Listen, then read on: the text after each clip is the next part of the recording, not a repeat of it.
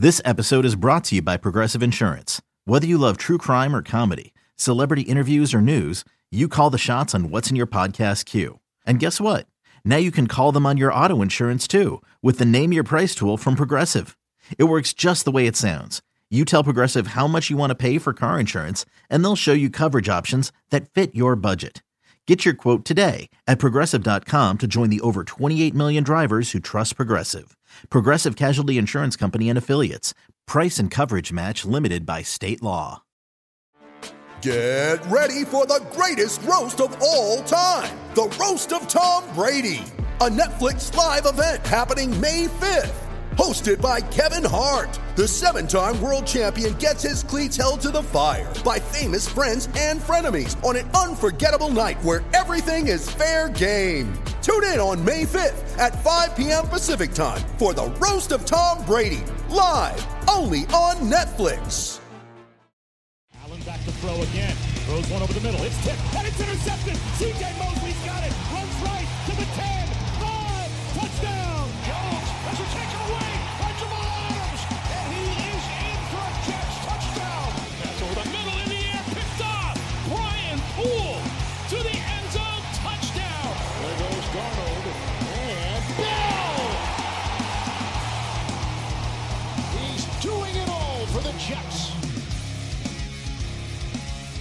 Welcome back to another episode of the Cool Your Jets podcast. I'm your host Ben Blessington. Uh, yeah, it's been about a, a, week since our last episode. We took a little uh, little break there after doing some film sessions with uh, Thomas Hennessy and, and, Bryce Huff and Mike DeVito. Um, we had a lot of fun with those, and, and we do plan um, to have some more coming um, throughout the summer. Uh, we, have been in contact with uh, with a few other Jets who who have uh, expressed some interest in, in, doing them. So we're looking forward to coming out um, with some more film sessions, just because you know, when you're in May and June and, and, training camp hasn't started, there's not much to talk about. So it's kind of fun to sit down and, and, and talk with some, some current Jets. But Michael and I were sitting around and we were trying to decide what we could do when we didn't have a film session lined up. And we decided we, we would go and look at um, different Jets players and, and kind of do a deep dive into their season uh, behind the film, behind the analytics. You know, Michael obviously has the best analytics on, on Jets Twitter. And so looking forward to kind of hearing some of the numbers that he brings for each player. And then we'll look at some plays and talk about – kind of their outlook for 2020 and, and just whatnot. Just a whole deep dive on each player. And we thought, uh, what better player to start with than Le'Veon Bell? Because it's, it's it was kind of an interesting, or it was an interesting 2019 season for Le'Veon Bell. I mean, he signed the massive four-year, $52.5 million contract um, for the Jets. And, uh, you know, I would, I guess you could say that he, he didn't play to that contract for sure, but you know how much of that was coaching, how much of that was the blocking, how much that was that you know his, his starting quarterback being out at the beginning of the season, just uh, and how much of that is is regression. So Michael and I kind of wanted to start with Le'Veon Bell, look at his season, do an episode on him, and then um, you know throughout the, the rest of the summer we'll have some episodes on Sam Darnold and and you know some other um, players that we can we can break down like this. But um, before we hop into that, uh, Michael, how you doing, man? It's it's been a little bit since we talked. how's your quarantine going? Yeah, going about as good as it can go. I mean, I just wrote a, uh, a post on JetX with a hundred reasons to believe in Sam Darnold. So clearly, I have some time in my hands yeah, uh, and plenty of time to go into this Le'Veon Bell film. So uh, about as well as it could be going. How did you even sit down and come up with a hundred things? I, I think it's something that I was born to do. You're my inspiration, Michael. Um, you can follow me, uh, or you can follow the show. I guess that's me because I control the Twitter. But you can follow the show at CYJ Pod on Twitter. You can follow Michael, uh, Mr. Big Shot, with over his. He now has the 10 point, you know, K amount of followers uh, on Twitter. You can follow Michael at Michael underscore Nania. What is it up to now? 10.4 or something? I'm not the one who's counting. I think you are. winners fo- or losers focus on winners and winners focus on winners, I guess. Um, and then you can follow myself and my measly 400 followers that I don't really tweet out from at Ben W Blessington. It's it's more the CYJ Pod and, and the Michael underscore Nania accounts. Uh, you can also find the show uh, wherever, wherever you listen to podcasts, iTunes, Spotify, um, whatever. We're waiting on our uh, hundred million dollar Spotify deal that came through with Joe Rogan. We're we're seeing if if they have uh, any offers left for uh, Cool Your Jets. But you can also find the show at, at jetx.com.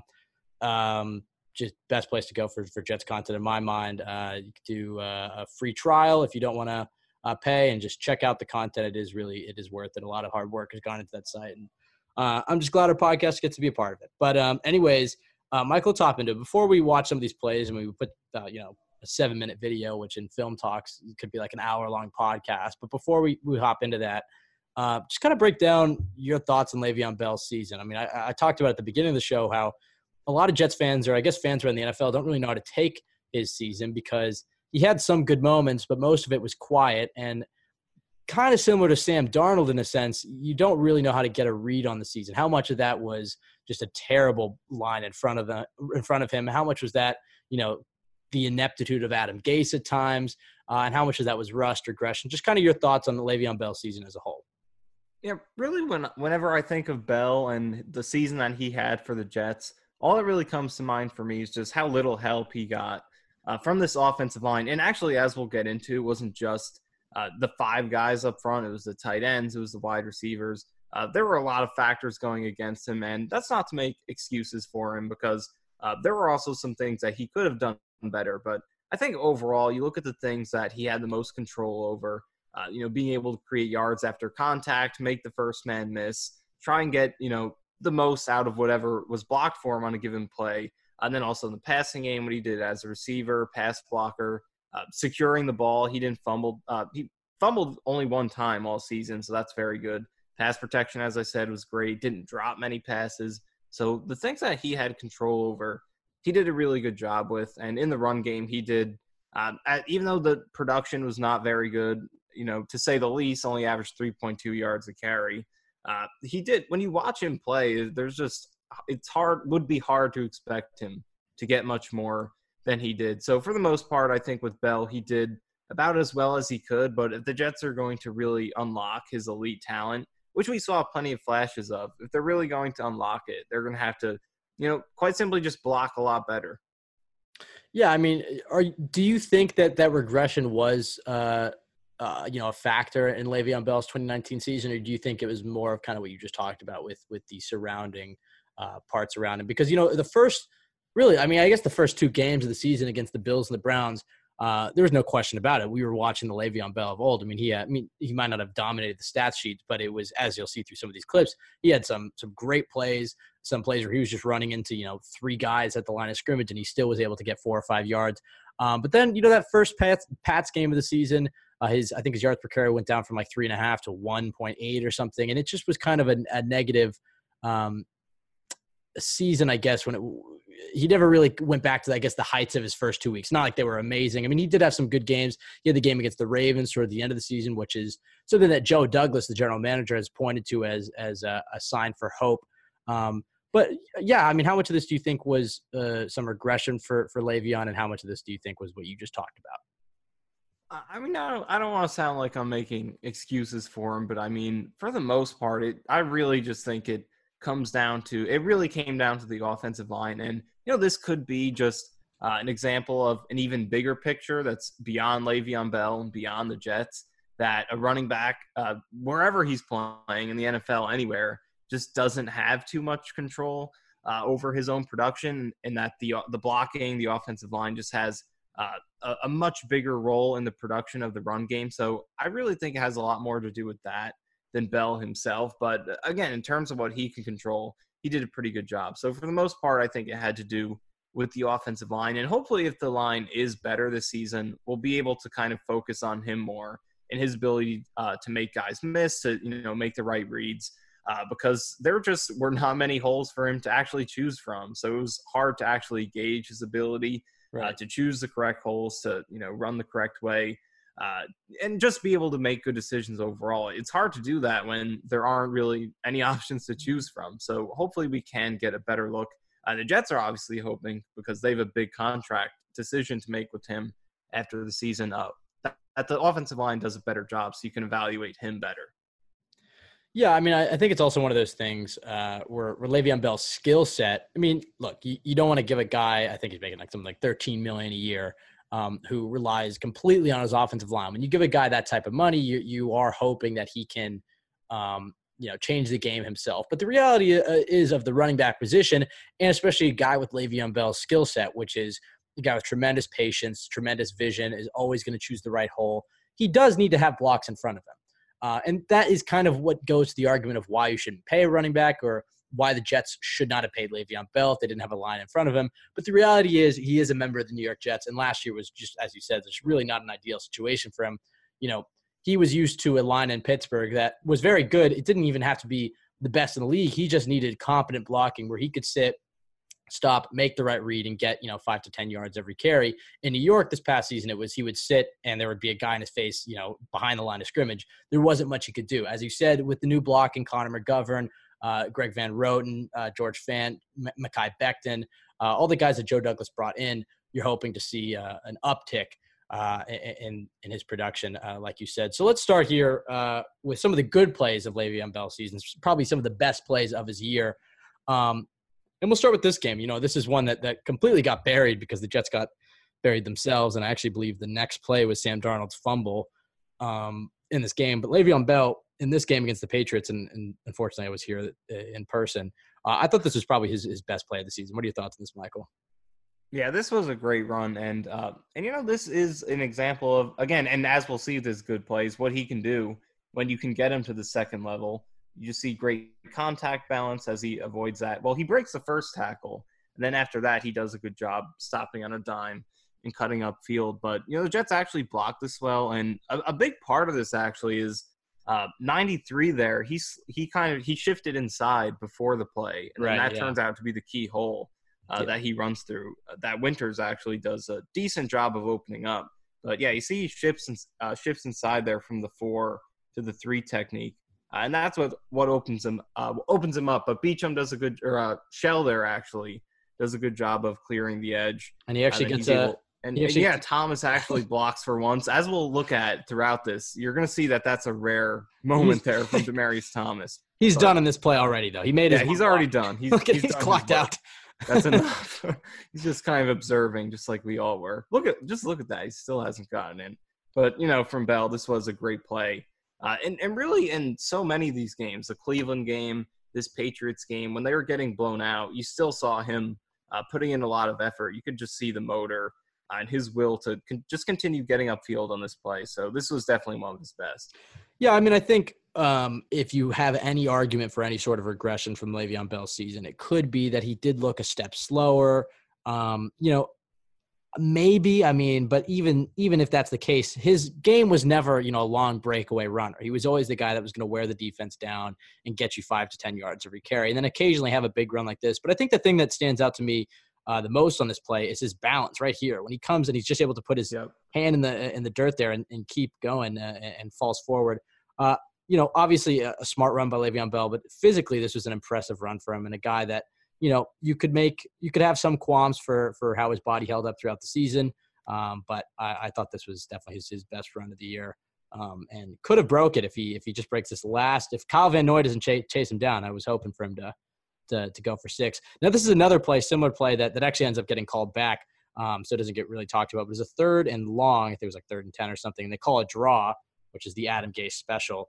Um, but he does another really good job on this play of, of finding the open hole. Uh, and this looks a lot like 2016, 2017 uh, Pittsburgh Le'Veon Bell, just in a great block there from Tom Compton. But he just, you give him space and he makes something happen.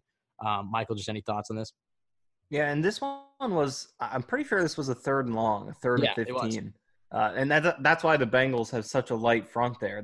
They only have three guys down on the line and only two linebackers. So it's a light front he should be able to get a few yards out of it. But uh, then he, he ends up picking up the first down on the second level there with just uh, his vision at the second level. And something that, that you talked about, uh, we were talking about before we started recording, is that uh, as valuable as his vision is in the trenches between the tackles, just picking out uh, the right hole, when he gets to the second level, he has that, you know, that punt returner kind of vision where he's just reading right. blocks. Uh, and, and just the stuff that's rapidly playing out the second level that's you know not planned out you don't know uh, where your linemen are going to be going. He has that too, and it's that tackle right there uh, about when he gets to the logo where he's able to kind of break that off from okay, you got your five six yards because they didn't have anyone up front. Uh, from that to then that tackle right there that he breaks.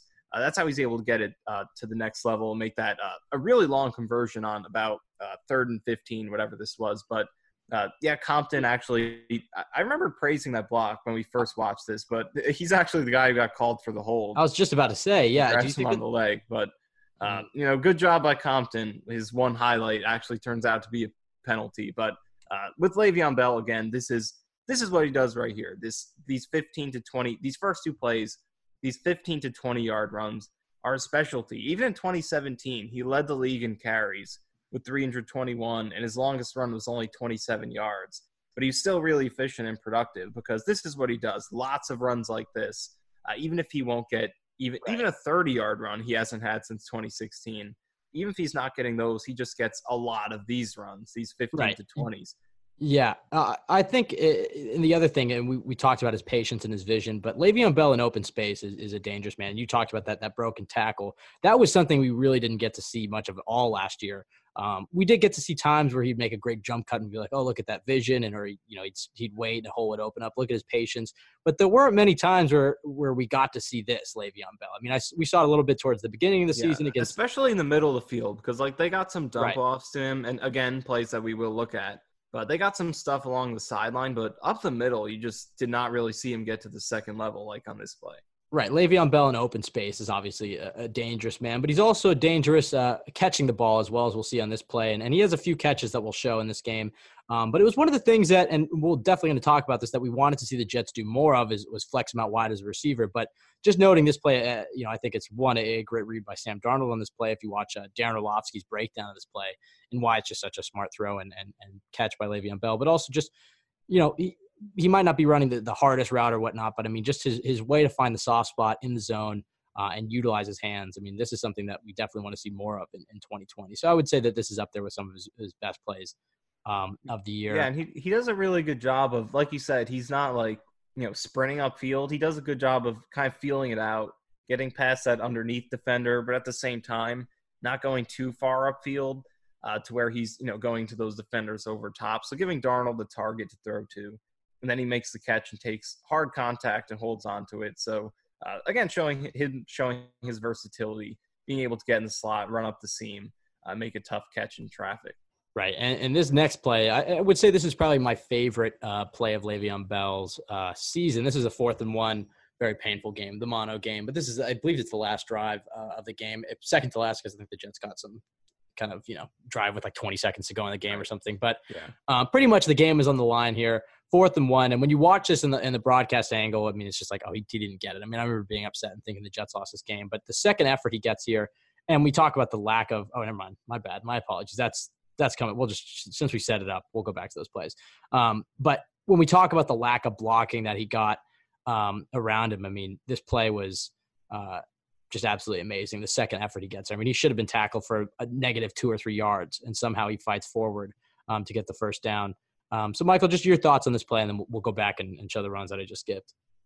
Yeah, this is the first of many plays in which the blocking really wasn't there. And, and, this is, like you said, a fourth and one play. So it's not like they're trying to pick up 15 yards here. But uh, the first thing that stands out to me is Daniel Brown there on the edge does not do a good job uh, of setting the edge and giving Bell that, because that's the point of attack. That's where they're trying to go. And Brown is, uh, it looks like he looked out outside first, try to get to the safety. Uh, right. he didn't account for that, uh, the edge defender there. So he cuts inside, and that's what should blow up the run. Uh, but Bell does what he does. He's pretty good in power situations. Uh, converted at, and also the, from the backside, the defensive tackle gets in there. Right. Uh, but again, contact balance, like we saw in that Patriots run, his lower half is just so strong. If you're tackling him around his waist, his thighs, he's going to be able to power through it and get a few more yards. And here he get break probably I think three guys here. Looks like so you have 58 on the edge. I think it's 97 from the back and someone else. But he breaks a lot of contact here to get that one yard. And and this is what he can do for you because he had a lot of runs this season or, or games where he kind of produced a little bit better than the yard seemed because he had these short yardage conversions. Uh, so right. this is a great play by him in spite of uh, in a big spot too, in spite of uh, poor blocking. Right, and so then here's some other plays from from Le'Veon Bell season, both from the Bills game uh, which led to the, the, little confusion. But I think this, uh, and I'll just let these two plays run back to back. This is more of the Le'Veon Bell that, that we expected to get, and it's the Le'Veon Bell that you saw in Pittsburgh. That you just give him some blocking where he can where he can dance around in the backfield, find a hole. He's going to take it, and he's going to get you eight yards, and he's going to put you you know ahead of the sticks those second and shorts, those third and short situations. Um, these were the type of Le'Veon Bell might not be a you know as we talked about, a home run hitter, a guy's going to get you break off a 50 yard carry or something.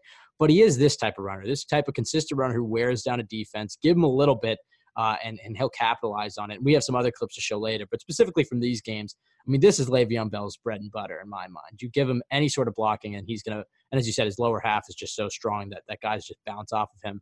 But this is with you know the hope is is that with proper blocking, this is the Le'Veon Bell that you will hopefully see um, in 2020. And you saw a little bit more of it in the Ravens game, but really it was this game and the Ravens game where you got to see consistent carries like this um, throughout Le'Veon Bell's season. Uh, Michael, any comments on this before we move forward to some more um, clips? These ones are going to focus a little bit more on on um, the surrounding talent around Le'Veon and how they let him down. But just any thoughts on these uh, solid carries by Le'Veon? Right, exactly. I, I think that's where he adds the most value, not necessarily with uh, you know getting all of his all of his yards in one play with 80 yards or uh, you know big runs like that, but it's just being able to consi- uh, consistently get you know seven yards instead of three yards, five yards instead of one yard, just and that keeps the offense in front of the chains, keeps you in third and three instead of third and seven. That's where he adds value, and it didn't really come to fruition this season, largely because of the blocking. Uh, but in this Buffalo game, they were decent enough to where, and, and let's be honest, he was really on fire in this game, and he didn't quite get back to that level throughout the rest of the season. So, uh, as because offensive line wasn't great in this game, it was just him playing really well. But uh, Bell at his at his best is doing that, keeping the offense in front of the chains, helping the quarterback throw in these favorable third down situations. Uh, so while there are other backs who might put their head down, get that 50 yarder a couple times a season, they're also going to very consistently just run into a wall at the line and you know put the offense into a lot of third and tens.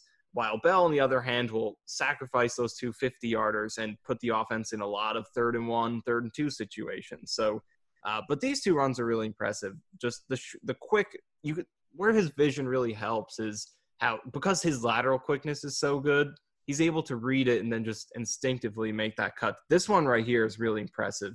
How he's able to. Uh, so he gets up the middle here, and that linebacker gets into the hole, but he kind of falls away, and then he's able to react to the linebacker coming up the field and get back uh, up the field. So he's just really able to instinctively see what's going on and use his quickness to take advantage of what's afforded to him. Because just on that run right there, he's able to change direction so many times. But these two runs and this whole Bills game really exemplified what he brings to the table. Right. Yeah, I mean, and you look at his best seasons in the league, he was averaging nearly five yards a carry. He was averaging 4.9 yards a carry. And then uh, this year he fell all the way to 3.2. Um, so he's a guy that should be around the four fives uh, to try to maximize his values. We talked about that's what he brings. Um, you know that's probably his best skill as, as we talked about is that um, that uh, average yards per carry that he brings. But uh, looking forward, uh, some of the other hidden production uh, that he brings is not just um, you know plays where he's just met right at the line of scrimmage and he, and he can get two or three yards. It's in his blocking. I think that's something that, that Jets fans don't talk about enough. And if he is pretty much the the prime reason that Vyncint Smith scores his touchdown is this, this block that he sets here, and then even protecting Sam Darnold. He didn't do it too much this season um, to this to this level. But you look at that block that he sets here to set the edge. I mean, it gives Sam Darnold some time, something that Sam didn't really have that much this season. Um, and it's one of his, you know, if you want to be a top running back in this league, you have to be able to do this. Uh, and it's something that doesn't probably get credited uh, credit, um, you know, enough for Le'Veon, but his blocking is is certainly a part of his skill set. Yeah, definitely. It's something that is hard to pay attention to when you're watching live. One of many things on TV uh, when you're watching the broadcast, you can't really notice that much. But like those two blocks are probably his best of the season. That one against Buffalo was really great, and obviously the one against Philadelphia where he sets the tone uh, for Vyncint Smith's touchdown. But his his pass blocking is really efficient. He ranked at the 73rd percentile among running backs in terms of pressure rate allowed. Only five pressures given up over uh, 68 snaps in protection. So he did a really good job in protection and also had that play against Smith uh, for Vyncint Smith in Philadelphia. So it's just one of a, a few different skills uh, that he brings to the table, controllable skills that he does a really good job with.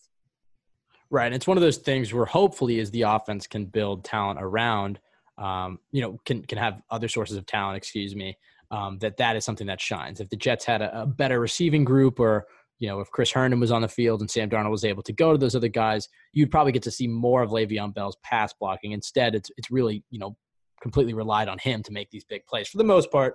Um, you know that was the case for last year and, and could be the case again this year as the Jets you know receiving corps is, is a bit of a question mark. Um, but looking forward, now let's get to the part where, where I thought we were going to be at, uh, which was where his teammates let him down, and and this is you know something that Le'Veon Bell saw far too many times last year, to be frank. I mean, just uh, guys were meeting him right in the backfield uh, immediately. And this is one of those plays where I almost I marked it pretty much as hidden production because if you look at it, I mean, he should be tackled right here. Uh, and he's able to shake that, and that would be, I think it's a two yard loss or something, but he's able to shake that and, and just plow forward and get to no gain.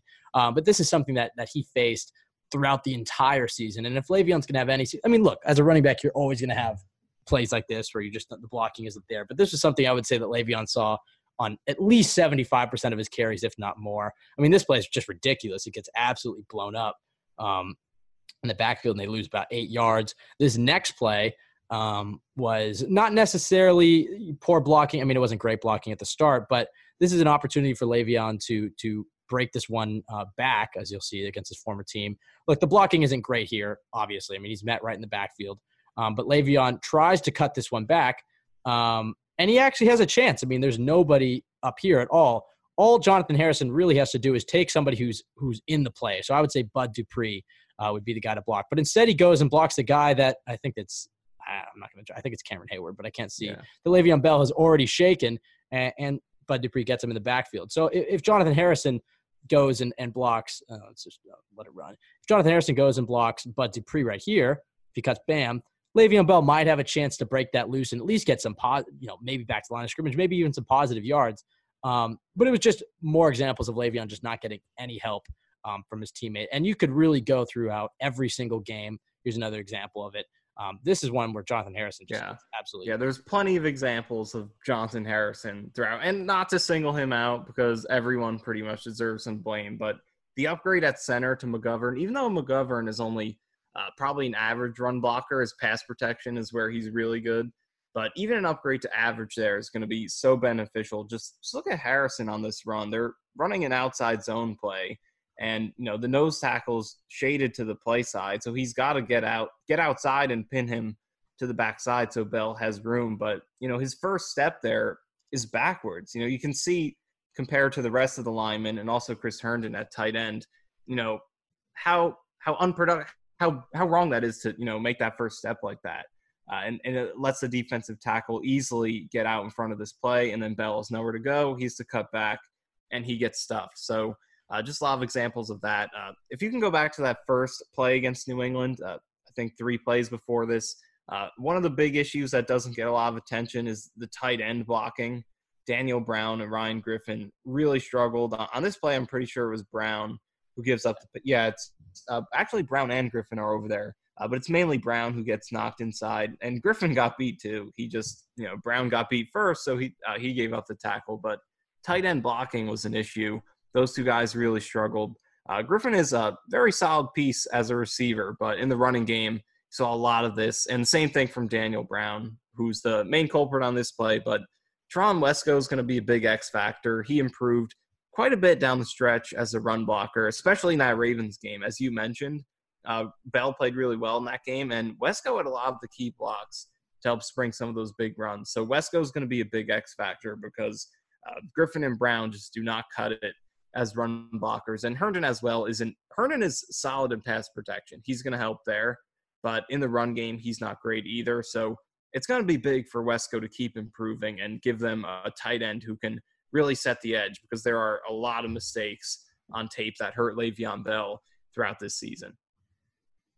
Yeah, I think that was a really good point you made on this play, and, and talking about the tight end blocking. Uh, and Chris Herndon doesn't do too too great of a job in this play either. He gets yeah, we cut him some slack. This is the only game he played. He's out for the season after this. You know, Herndon's a god. We give him all of the credit. we, we can only hope. I mean, if he can make any sort of impact in 2020, I'll feel a lot better about the Jets' weapons. Um, but I think that was a really good point you made um, on Jonathan Harrison's set on this play when you see everybody slides right. And I would imagine that Jonathan Harrison maybe isn't supposed to slide all the way right like these guys do. Maybe if he, I mean, but if he can get any sort of push up the field, but instead he's getting pushed back and and just shaken immediately. And this was the case far too often with, Le- with Le'Veon Bell last year was he was having to make one guy miss just to get to the line of scrimmage. Um, and so I think that's one of the things, and and I think Jets fans are sick of hearing the term hidden production because it seems like we've had a lot of, you know, supposedly good players um, that have had to rely on their hidden production. But Le'Veon Bell, this is one of the things that you can point to. The fact that this isn't a negative two yard loss right here. Um, the fact that he's able to stick his foot in the ground here, cut and shake that guy, and then even get any sort of yeah. yardage here. Yeah, those yards are just so valuable. Like the difference in a couple of yards can change the value of the next down by so much. Like just for example, I did an article recently where I was looking at you know first down and second down and the difference that a good tackle that Jamal Adams made that saved a couple of yards, how valuable that is. Uh, the difference in second the first down rate on uh, I believe second and seven and second and four is about 10%. You're talking about a 45% first down rate against a 35% rate. So if you can save like like Bell does on that play right here, if you can save those two yards, you're making the next play much more favorable for your team just right. by breaking that one tackle. So uh, you know, he gets zero yards here. Doesn't help anyone's fantasy team. It's ugly for his stats, but for the Jets, what should have happened here is he gets stuffed for a two, three yard loss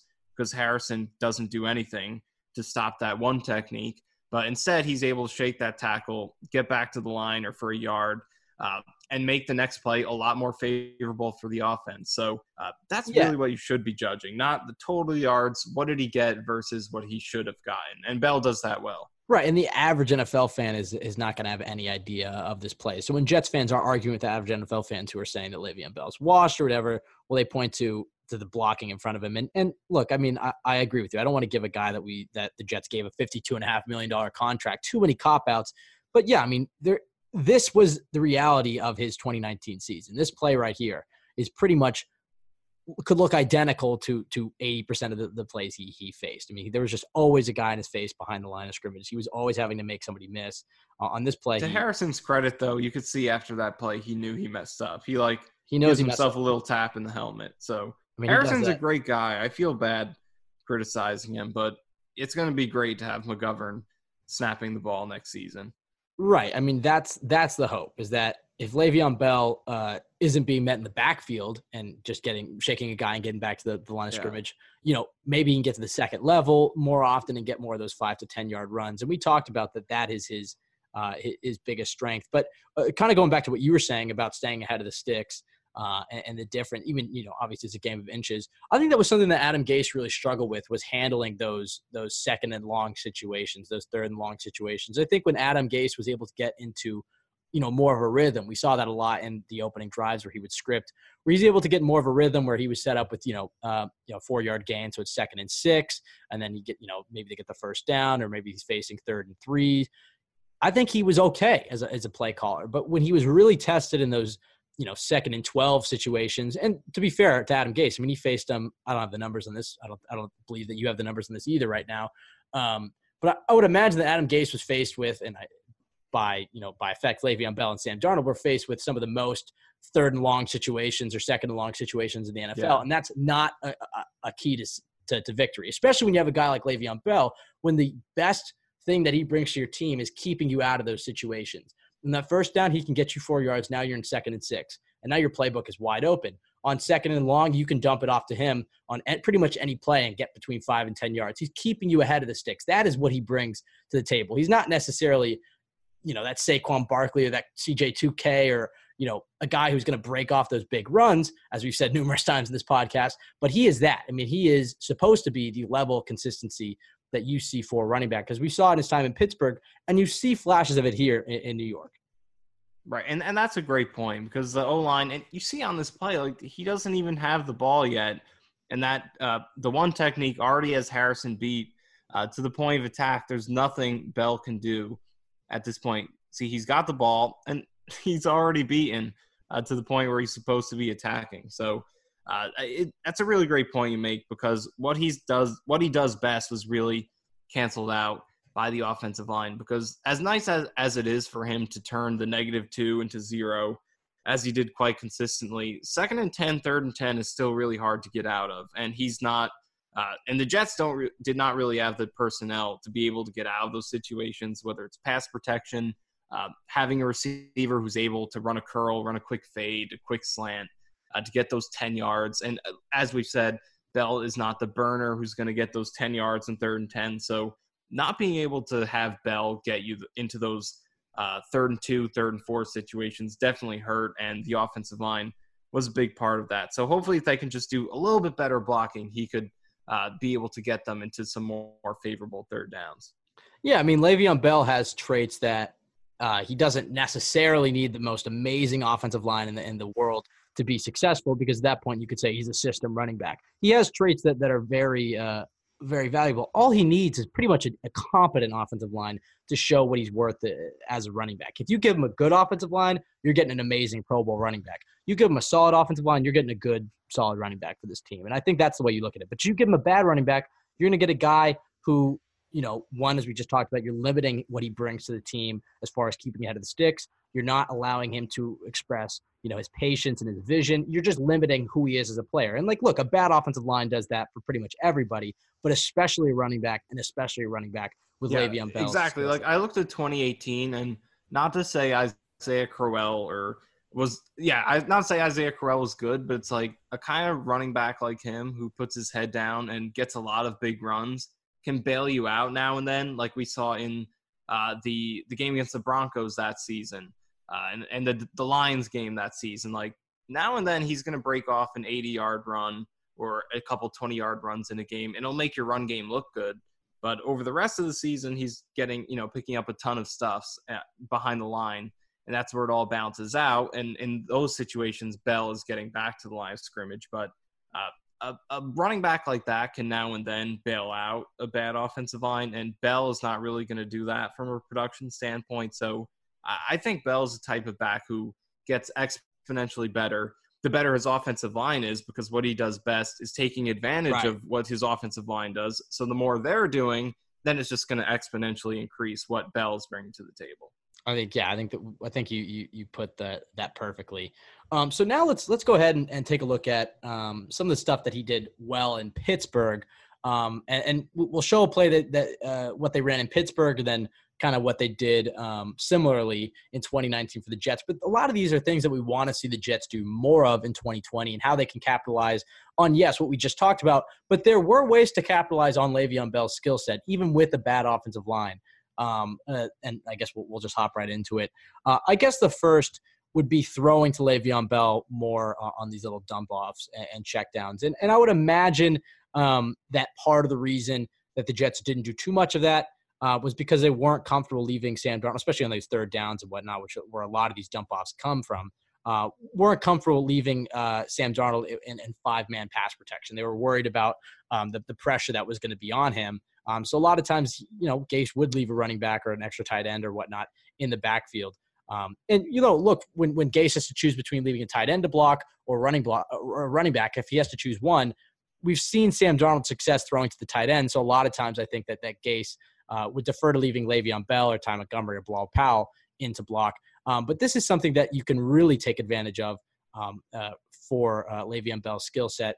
Uh, you know, especially when you have a young quarterback like Sam Darnold, who's only 22, you have a guy like Le'Veon Bell who can just come up on these little, even this little curl route. And he, I think this is a third and 10 too. And he throws it to him pretty quick. But you have a guy like Le'Veon Bell who we've already talked about how dangerous he is in, in, in open space. One, you're just feeding it to him in open space. But you bring a guy like Le'Veon Bell, put him on a little curl route. That also forces these linebackers to come down and these safeties to come down. And that opens up crossing routes for your tight ends or Jamison Crowder. You know, it could even affect things down the field more. It just Le'Veon Bell can be the vocal point of your offense without having the ball in his hands. And he can also be, uh, you know, a tremendous uh, safety net as, as we see here. They get the first down, gets into open space. That's 15 yards. Uh, here's another example of it, which is, you know, probably one of the dirtiest stiff arms I've ever seen. You know, Le'Veon or Ben Roethlisberger looks, doesn't like what he sees, dumps it off to Le'Veon Bell, gets it to him in open space, and look what he does with it. I mean, he takes it all the way. I mean, this would have been one of the longest plays, if not the longest play of the Jets' uh, season. I guess they had the, the big touchdown to Robbie. Um, and then here's another example of it that they used for Luke Falk, um, considering he didn't want to throw down the field. They dump it off to Le'Veon Bell. He gets a hurdle and he gets a big gain. Um, so this was one of the things that I wish we could have seen more of. You know, I think part of it was um, one, Sam's tendency to want to push things down the field. You know, he has an aggressive mindset. Um, but two, probably comes in hand with, with the protection. But if he can utilize Le'Veon Bell instead of at times forcing it into triple coverage, uh, if he can just recognize, look, let me just take it. You know, let's say it's a second and ten. Let me give it to Le'Veon Bell. Let's get six yards here. We'll be set up shop for third and four instead of a third and ten. This is something that Le'Veon Bell can help you with, regardless of how the offensive line is playing. Yeah, and this play right here, I think, is something. Uh, I think overall, Bell not getting those middle of the field touches is mostly. Uh, I think that's mostly criticism of Darnold. I think that's one of the biggest things he can do better uh, is checking the ball down, being able to understand sometimes that the best play available is to just you know hit the man underneath. Whether it's Bell in this situation, like this right here, is a great read. It's the absolute best play he could have made. It gives them a first down that's beautiful right there. And this is exactly what he needs to do to do not, more of. And I think that could get Bell more involved. Yeah, not to cut you off. I mean, except I'm blatantly cutting you off. You know, a lot of times you hear for for a young quarterback, you know, look for the check down, take, you know, under just like what you just said, understand that it's okay to to, to make this check down. It's not only that for Sam Darnold, he has maybe the best running back in the NFL for the check down. So right. not only is it something where he can take advantage of it, like you know, pretty much all young quarterbacks can, but not only are you taking advantage of it and you know only getting three to five yards. This is a guy who can break it for you know 20 to 30 yards. A lot of his biggest gains in the NFL aren't from runs; they're from little checkdowns like these. And people have compared Sam Darnold to Ben Roethlisberger at times, and I do see some similarities. This is something he can really pick up from Ben Roethlisberger: the the ability to understand. Look, it's a game of inches. Let me get my you know this is something that Ben Roethlisberger, and even you look at a guy like Tom Brady made a living on was these little dink and dunks. If the defense is going to give you Le'Veon Bell for five yards, take Le'Veon Bell for five yards because one, that's five yards, and two, that could be 25, 30 yards. But continue with what you were saying. Yeah, exactly. And I think that's the biggest thing for Sam Darnold in his progression is toning down his aggressiveness a little bit. You never you want to find a perfect middle ground. You don't want to be too aggressive, you don't want to be too conservative.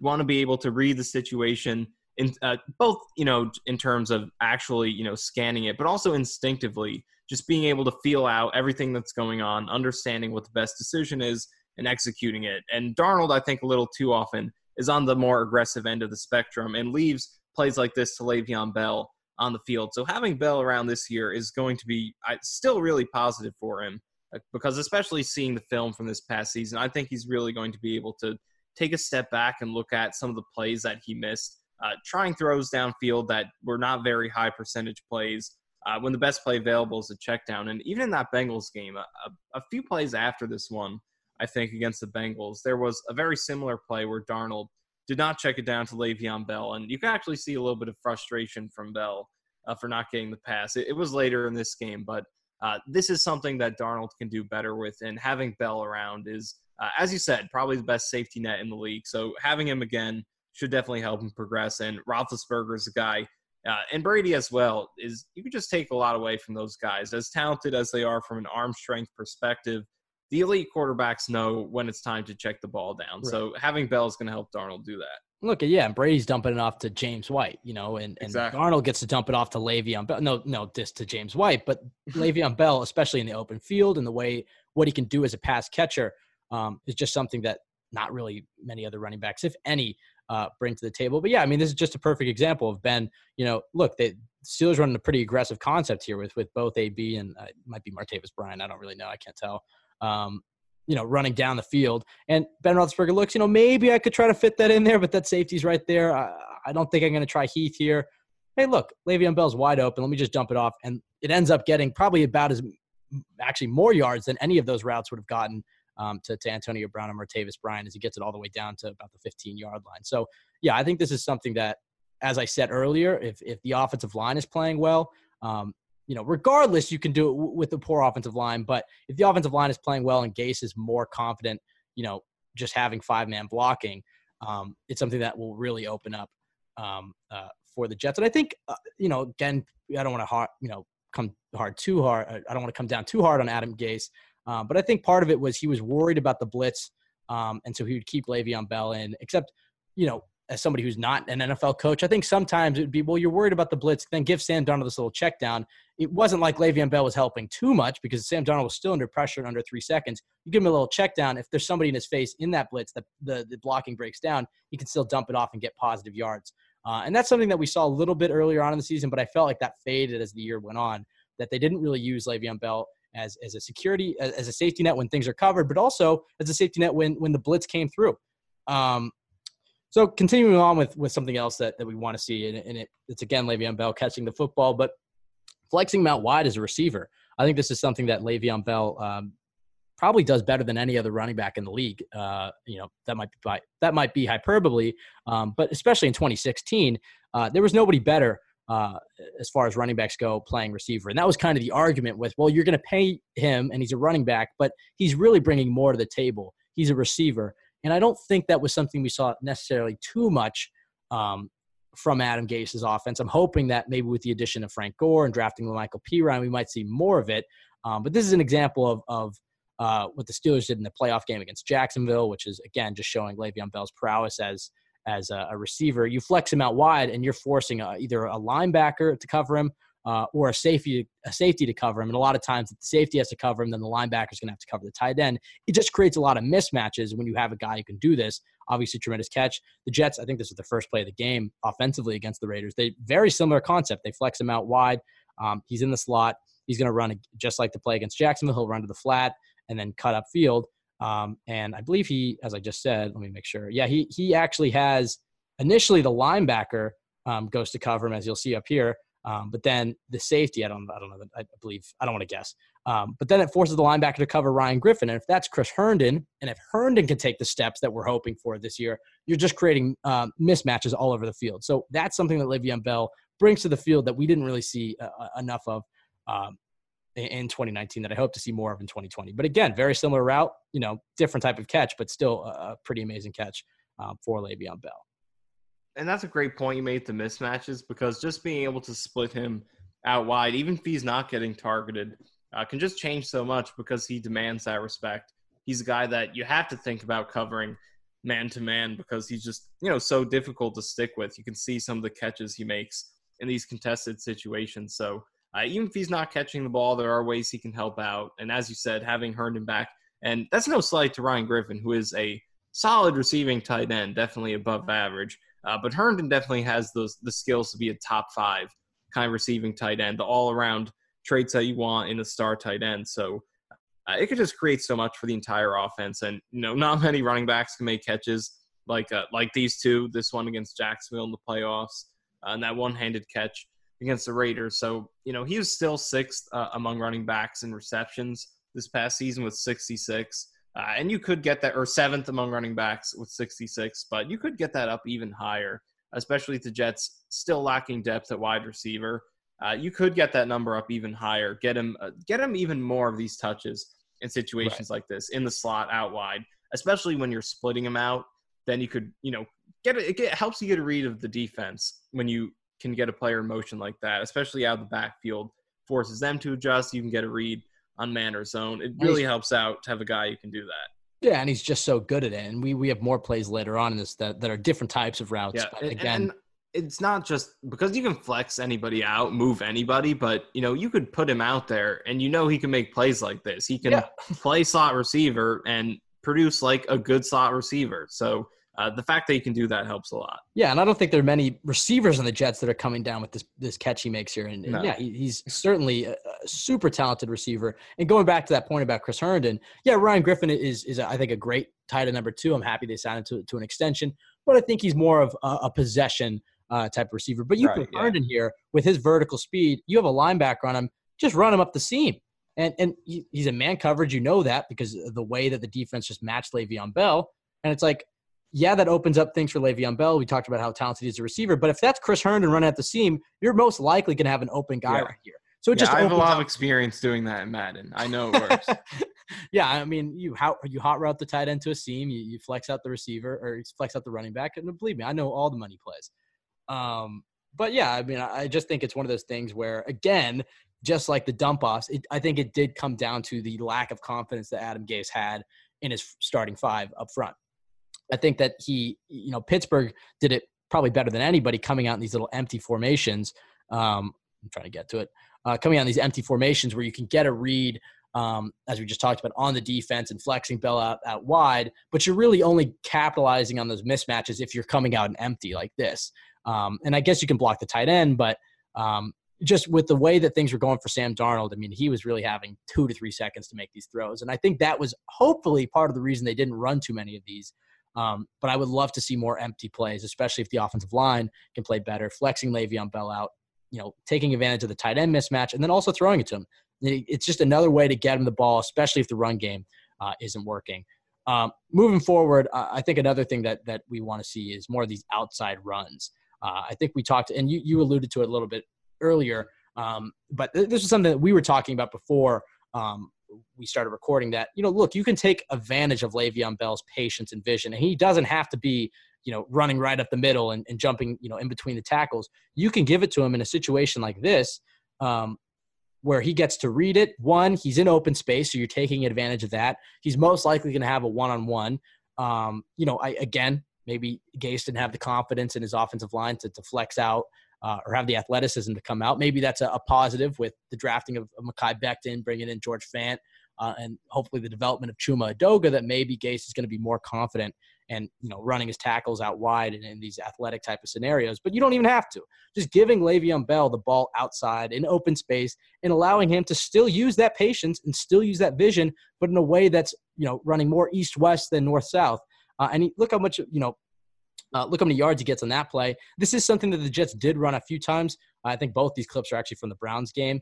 Uh, and this is a third and three or something. And Le'Veon Bell powers forward. He takes the one on one and he gets the first down. It was a positive play. But I guarantee you, you run that ball up the middle, just looking at the way that the Jets were run blocking, I don't know if he's getting that first down, but you give it to him outside and, and he can take advantage of it. He makes good things happen on the outside. And I think that was one of the things that was so frustrating about the Bengals game was because the Bengals were so right, bad yeah. at defending outside runs and Gase just kept pounding the rock inside instead of doing things more like this. Give it to him open space. Look at that. I mean, he just shook that guy with, with ease and he gets eight or nine yards. Um, so I think that's another thing where if the, the run game isn't happening up the middle, you can flex, you can bring him on these outside runs, and he's going to take advantage of it. It just capitalizes on that patience and that vision. I like that you brought up the Bengals game because that was the that was the game where this kind of really stood out as a criticism because the Bengals came into that game as uh, I believe the worst defense in the league against outside runs in terms of yards per carry on runs directed either right end or left end in the play-by-play, and the Jets didn't run a single one of those in that entire game, and they didn't run the ball a lot because they were trailing pretty quickly. Had to Darnold threw almost 50 passes in that game, uh, but the runs they did, the runs that they did uh, call in that game, none of them were to the outside. Uh, so it just wasn't, and, and that seems like a pretty consistent criticism of Gase going back to Miami, uh, in which he's kind of just not stubborn, but just not doing the best of job uh, kind of playing to the weaknesses of the opponent, the strengths of his team, uh, just kind of reading uh, the strengths and weaknesses of both sides. And it really stood out in that Bengals game. So I think that was a legitimate criticism. But at the same time, and we're kind of, you know, giving him uh, the whole team this disclaimer for everything. Uh, the Jets did not really have the personnel to do that. And, and Brandon Shell, you can see on this play, he is he is a guy who had some athleticism to kick out, but overall, Kelvin Beachum, you cannot run outside behind him at all. And you know, he actually had a pretty nice block on the backside there. But uh, this is one of the few success on a few successful runs, so it's not like it's representative. But Kelvin Beachum is not a guy who can kick out uh, and run behind at all. He's a very clean pass protector, but in the run game offers very little. And Shell on the other side, for as many nice blocks he had like this, there were uh, a lot of not so great blocks, which he wasn't able to maybe three out. times as many not so great. Yeah, blocks. maybe for every one of these there was a whole game of not good blocks.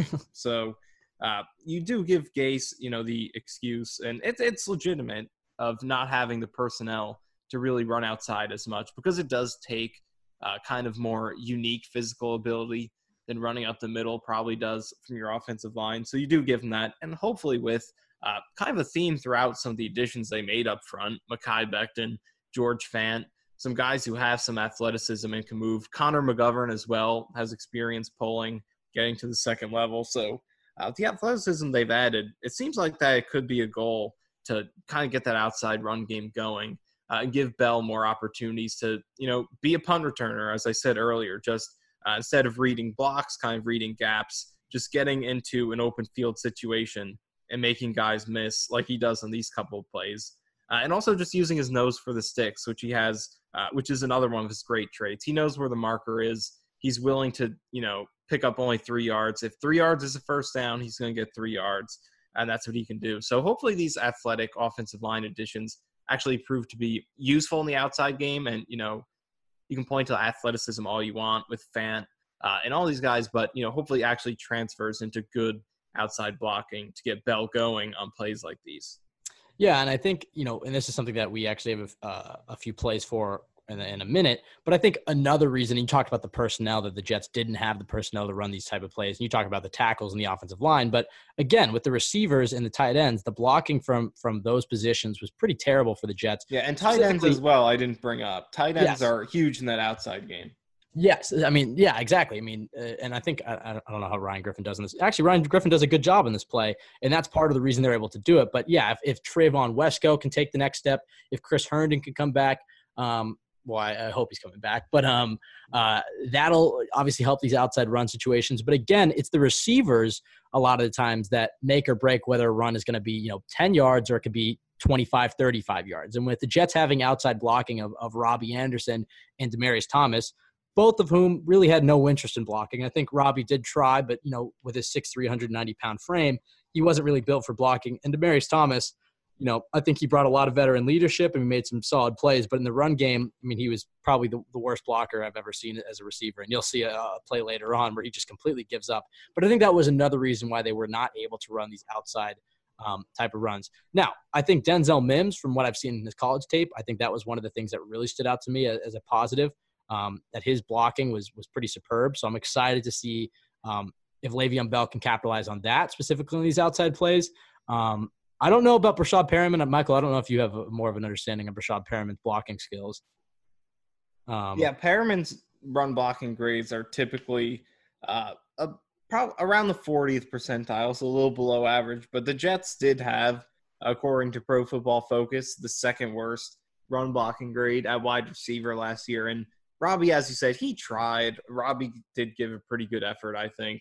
But, you know, at his physique, he's not going to make much of an impact. But Thomas, and we have an, a good example coming up. Thomas's effort at times was just not excusable, and that really hurt them. But Denzel Mims, as you said, his tape, you turn it on, his willingness to block, uh, and not only that, just his technique and strength and drive to actually make productive blocks, push his man downfield, uh, really stands out. Mims should really help. Perriman should be decent, so that should help as well. Yeah, and I think that will really open up the playbook, having guys who can block on the outside, um, because it's obviously just eh, something that the Jets could not do at all last year. Um, now, looking forward to these next few plays that are coming up. Again, we I think we talked about this a little bit um, towards the beginning with some of those Buffalo plays, but I think this is another example. You know, because many Jets fans watched Le'Veon Bell in a Jets uniform, but didn't get. You know, I mean, I would assume people saw him in a Steelers uniform, but didn't maybe watch his full games um, that he had uh, for Pittsburgh. So just again to just type of show the type of running back that Le'Veon Bell is. Uh, it's this type of running back. You give him any sort of space, and he's going to get you these ten yards. I think this is a it was just a perfect play to, to display this. I think he maybe gets 12 or 13 yards in this play. Um, but this is something that if the blocking can improve, these are the types of runs that you want to see Le'Veon Bell have consistently throughout the year. We saw a little bit in the Ravens game. Look, he, he had good blocking, especially Wesco in that play, and he gets 12, 13 yards. That was vintage Le'Veon Bell. Even in this game, not the best blocking, but you give him a little sliver, bam. Again, I think it's Wesco. Wesco again. Um, and he's taking advantage of that. Baby, baby Gronk. and he's taking advantage of that. Um, and so that's the type of runner that you want to see. And that's again comes back to the offensive line. If they can just give him something. And I think what these clips just demonstrate is that he doesn't need amazing blocking. I mean, this blocking is actually pretty good in this play, but specifically with that Eagles play, he doesn't need amazing blocking. He just needs some sort of blocking, guys who can give him some sort of chance to get to that second level, and he's going to make teams pay. Yeah, and, and let's give Brian Winters some credit in that Eagles run. He sent Fletcher Cox to the ground on that play. And that's kind of what springs that one. But Wesco on both these runs, you can see the value of having, well, Wesco's, you know, a fullback or an H back on these oh, two plays. Hold uh, on. Hold on, hold on, hold on. I, I want to go back to acknowledge you. You're right. Brian Winters does absolutely just shove Fletcher yeah, let's Cox take a look at that. Let's give him some credit Boom. where it's due. He didn't even. Sit he, down. Looks like he didn't even try. he wasn't even trying. He just literally. Win- Winters has those. His high points are about as good as anyone's. It's just that they're not very consistent.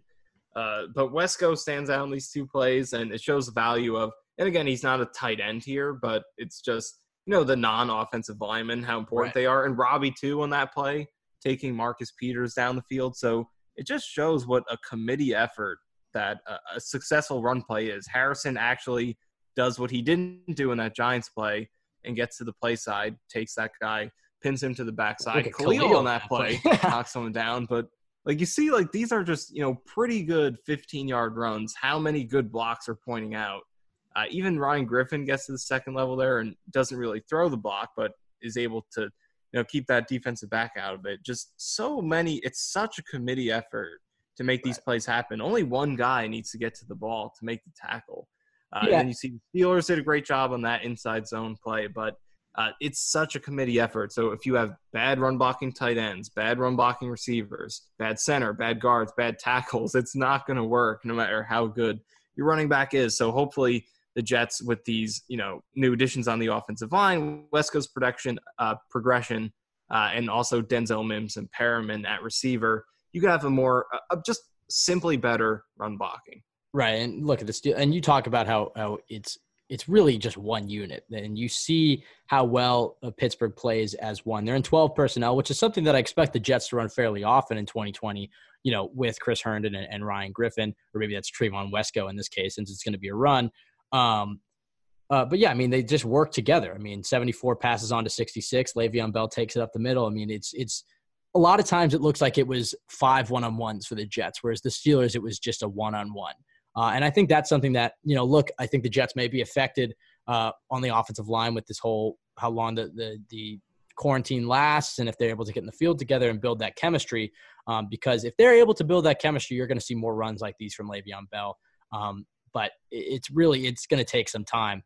Um, but yeah, I mean, if they can just get some sort of space for Le'Veon, he makes these plays happen consistently throughout a game. This isn't just like something that'll have you know, for the Jets, we saw it maybe once a game, if that. It was more like once every three games. Yeah, Um, like you'll notice that most of these good plays, other than the Browns and Bills game, it's just like one per game. Right. And, and but these type of runs, uh, you know, you can expect in Le'Veon Bell behind a good offensive line four to five times a game. And I think that was something you saw, uh, perhaps even more. Um, that's the type of runner he is. That's the the volume uh, type of runner that he is. That he can just get these these yards, these tough yards. Uh, and it's just so valuable to a team. I think that was part of the reason why people looked at Le'Veon Bell as arguably at time. There was a time where people thought Le'Veon Bell was arguably the best player in the league. Um, it's because Uh, I mean, just he as- came into the season as the all-time leader in scrimmage yards per game. He's Exactly. still number two behind uh, Ezekiel Elliott. Okay, well there you go. I mean, he's he's ob- it's obvious what he brings to an offense, but this specifically, this skill set of staying ahead of the sticks, getting these tough yards, that vision and that patience, which is reminiscent of Curtis Martin in a ways, uh, to just get positive yards and and keeping ahead of the sticks is just going to be so valuable for this team. And it really comes down to that offensive line. That's something that Joe Douglas knew, uh, and and I'm, I'm hoping uh, that, that we'll see the, the fruits of, of Joe Douglas's labor this offseason. Obviously, the offensive line isn't completely rebuilt yet, but it's a lot of steps in the right directions. Even just the upgrade from Connor McGovern to Jonathan Harrison, or excuse me, uh, Jonathan Harrison to Connor McGovern is going to be absolutely massive. And that's not counting, you know, Mekhi Becton, if he can reach his ceiling, or if Chuma Edoga takes the next step, if George Fant is anything, uh, bringing in Greg Van Roten to replace you know, Tom Compton. Um, these are the things that, that I'm really looking for. And you know, who knows, maybe Larry Warford um, could be a signing for the Jets. I mean, this is just um, it really all starts up front for the Jets. It starts up front for every team, but especially when you have a young quarterback like Sam Darnold who loves to dance around in the pocket and create and make some magic happen. And when you have a running back like Le'Veon Bell who loves to dance around in the backfield and, and wait and you know flex his patience and his vision, an offensive line is just so key. Uh, and I think that was part of the reason. And you can even go back to Adam Gase's scheme. Obviously, every team needs a good offensive line, but when you look at the Jets situation, it was just so integral to their success, and that's I think a huge reason. Obviously, it was a huge reason, but when you look at at their personnel, it was obviously just uh, you know not going to work for the Jets unless they had good blocking up front. Yeah, it was definitely uh, because, as you said, when you don't have Jets didn't have a star number one wide receiver to rely on, didn't have that at tight end with Herndon out. So I don't I don't even and- think they need that. I think they just need competent blocking. Right, exactly. Like, and and that's like the point I was trying to make, like how key it was for them. Like, if you just and we've seen it with Darnold uh, when they block well for him, when the his when he's been pressured on fewer or less than 34% of his dropbacks, which is about league average. It's only happened in eight of his career starts. The Jets are 7 1 in those games. They've scored 29 points a game, and his passer rating has been 108, and he's averaged about nine yards per attempt, which are which are obviously incredible numbers. So he's shown that you you protect him, he's going to take advantage better than most other quarterbacks do.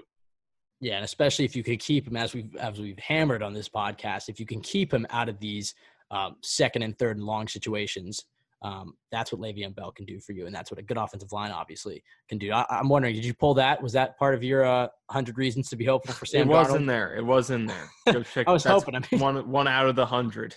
You can check that out at Jets X Factor. Um, another one, and, and again, this is very similar to what we talked about earlier um, which was using Le'Veon Bell out as a receiver. This is a different type of play. Maybe I should have lumped these together, but this is a different type of route from Le'Veon Bell.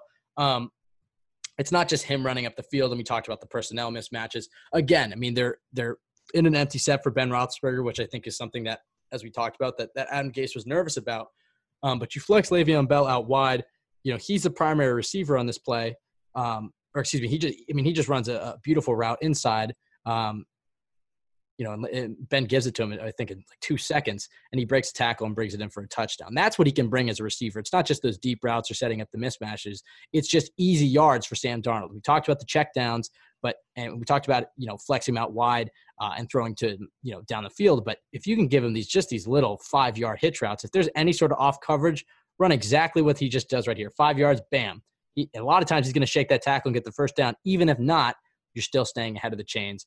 Uh, I think it was just one of the things that that he did um, absolutely flawlessly for Pittsburgh, and that's something that hopefully with the with a, a confident op, if, if Gase is confident in his offensive line, we can see more of this uh, in 2020. Yeah, there aren't many running backs who can make that play. Uh, that uh, that one for Pittsburgh there. uh, this one right here. So you know Ben sees that he's got the slot receiver and man to man. He's going to the flat.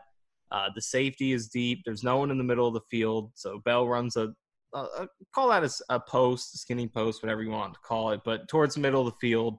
He knows he's got that. There aren't many running backs who can, you know, go out wide like that and be the first read and catch a pretty contested ball like that. You know, it's not the best coverage. He probably shouldn't have undercut that route. Probably should have just stuck with them and tackled them.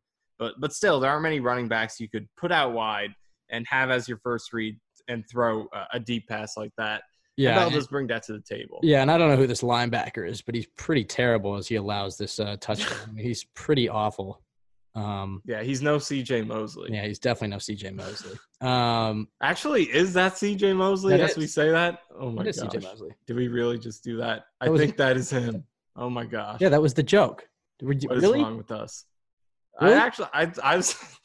All right. I thought it wasn't him. That was the I joke. You think I was him. just shitting on some random Baltimore linebacker? It's right there.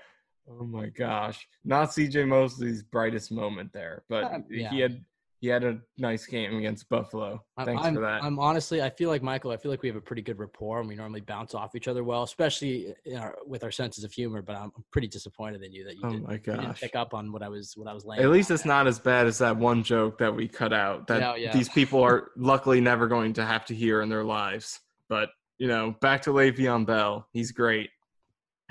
Um, more throwing to the ball to Le'Veon Bell, and this is more of again, this isn't out of the backfield. Uh, these are designed throws. Actually, this is a, a screen. Actually, my bad. Um, throwing screens to Le'Veon Bell. I think that was something that we didn't really see much of at all from from Adam Gase. Uh, and again, this is I would imagine, as we've said maybe a hundred times in this whole podcast, it goes back to his lack of confidence in the offensive line. But Le'Veon Bell, again, you're giving it to him in open space, and he's able to re, you know use that patience, that vision, read his blockers. Um, you know, upfield. And I think, you know, here's a play that one of the few times he used a screen, just Luke Falk dumping it off. And I believe he gets, you know, close to the first down. He hurdles actually out of bounds. Um, but that is another way you can use Le'Veon Bell. And another way that I hope the Jets use Le'Veon Bell is just in these little screen passes. Just give it to him, uh, give it to him in open space. Uh, and just let him work. And I think that yeah. was a big thing is he didn't get the ball in open space as much as I would have liked. Yeah, and, and this screenplay against Pittsburgh or with Pittsburgh, probably one of the best examples of the Jets not having – great personnel because you know this screen to Bell. Look at Pouncey on this play. Let's go Drive his man like uh, let's see, 5, 10, 15, almost 20 yards downfield. I don't think Jonathan Harrison would have been doing that or Ryan Kalil. Connor McGovern, though, I With think his, uh, he's capable of doing that. Yeah, with it, with Connor McGovern's athleticism, that is one of the things you know, pulling on screens and, and pulling on counters for running backs or whatever. But uh, Connor McGovern can get down the field and block. Um, so hopefully that's what that's what uh, Joe Douglas's master plan is: is building more of these a- Yeah, athletic. absolutely. And, and this here is just a good a good play call. It looks like I'm not sure what the down distance was, but it looks like the third and long. yeah, Lewis uh, actually does second a, and long. Yeah, I think uh, it was. Um, he gets plenty of space. The the you can see that the Eagles are playing the sticks and have everybody back. So right. uh, this might have been third down. He didn't actually get there. That's why it looks better. But uh, still, just shows you can get him in space, and he'll be able to get the most out of what's blocked for him. Yeah, Lewis actually does a solid job. Yeah, he actually does here. And uh, let's. I like Alex Lewis, but blocking the second level is not one of the things he does well. So this is not a norm here, but he does a good job with Well, this play. And this is another example. Again, when we talk about screens, it goes hand in hand with the uh, outside runs. Is receiver blocking, as we were just talking about. And look, Robbie Anderson does his best effort and actually takes this guy out of the play for a few seconds, but that's pretty much all Robbie Anderson's going to do. And this guy pops right back up uh, and and basically tackles Le'Veon Bell out of bounds. But if you know if that's Denzel Mims and Mims can Yeah, exactly. Like if that is that block, like look at that. Like his guy makes a tackle, and and this is again not to blame Robbie. Like you said, he tried. He did his best. and uh, 53 about the is best he could offer. Yeah, Right, and- exactly. But if you get that guy, you know, pushed up the field, and it's hard, that would be an elite play if you did if you did do that. But you know, he could have had a chance to, you know, maybe uh, even if he doesn't get to the sticks, get close to the sticks. The Jets are probably down 30 at this point, so they could have maybe gone for it.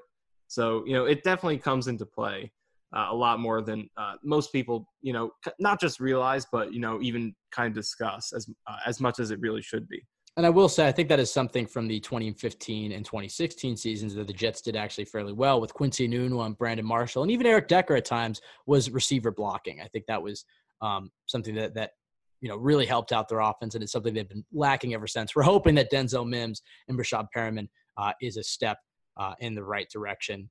Um, but yeah, hopefully more more screens, more passes to Le'Veon Bell out of the backfield. Um, that's what we're looking for here. Now, this next play is exactly what we've been talking about the whole time. It just fits right in with what we're saying. Uh, receiver blocking. Um, you know, I'll move this little thing out of the way. But Martavis Bryant in this play uh, allows Le'Veon Bell to get an extra 15 yards. I mean, it's good blocking, and again, it shows Le'Veon Bell's vision and his ability to bounce runs outside.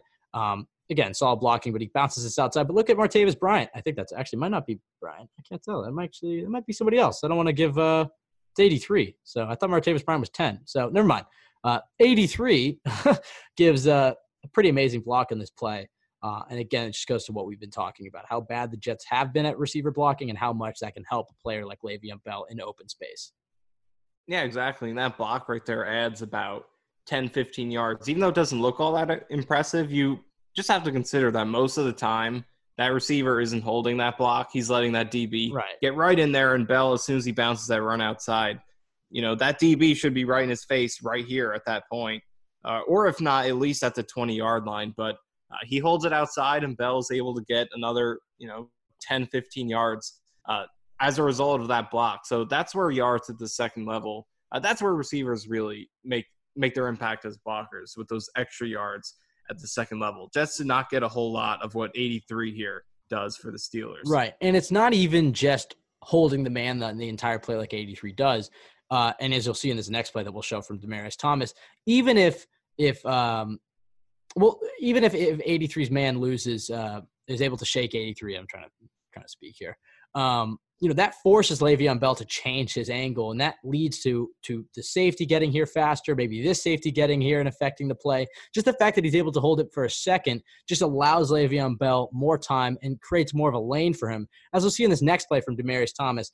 Look, Demaryius Thomas on this ball. Let's just watch it, and then I'll explain it more. You know, again, pretty poor blocking all around. But Demaryius Oh Thomas has a has a wide open shot at, at Landon Collins, and even if if he doesn't hit Landon Collins, this kind of goes to what I was trying to say. Even if he doesn't make contact with Landon Collins, even if he's able to just come here and not touch Landon Collins, Le'Veon Bell can see that. That's a now that's a you know now a new hole, and he can use Demaryius Thomas as a pick and run you know uh, between them, and he might get tackled from Janoris Jenkins here. But again, it's a one on one with a corner. Uh, which Le'Veon Bell is, is, quite good at. He might power over him. At the very least, even if it gets taken down, that's five to seven yards. And that was just something that was missing. So it's not just on these outside runs. It affected the Jets. Uh, you know, tight end and receiver blocking affected the Jets on pretty much every running play. And this is just another example of it. It's just all he has to do is come in and instead he sees right. it and then fades away. Yeah, exactly. And it's it's odd because like to be fair, he's a lot of ground to cover. So we don't know if he would have gotten there, but he, but he knows this to. is his assignment. He knows he's down blocking. He's eyeing it down the entire time. Just get in there, shove him up the field, and define that gap for Bell. And and that's a big part of run blocking, defining gaps, giving right. the running back an easy decision to make. Uh, and doing this, just kind of standing in no man's land, is not going to help Bell right. that much. So you know he's got to come against a, a hard hitting safety coming aggressively downhill, right to line of scrimmage all Thomas has got to do is get in there, get his hands into uh, Jabril Peppers' hips, and send him up the field, and Bell can breeze right by uh, through that B gap, and then he'd have one on one much further down the field uh, against the cornerback. So just not a good job by Thomas, and there are too many examples of this uh, throughout his film with the Jets. Right, and you talked about defining gaps, and look, he doesn't even have to make contact with Landon Collins. That's my point. All he has to—I mean, he might right, exactly like all he has to do is come uh, here. um, yeah, I, am not sure if this was Collins or Peppers. I oh, think it was Peppers. Sorry. Yeah, sorry, Peppers. I think it was Peppers, but he can see in his peripheral vision that Thomas is coming down. So if he's coming down, he's going to adjust to that and try to curve around it and get Bell from behind.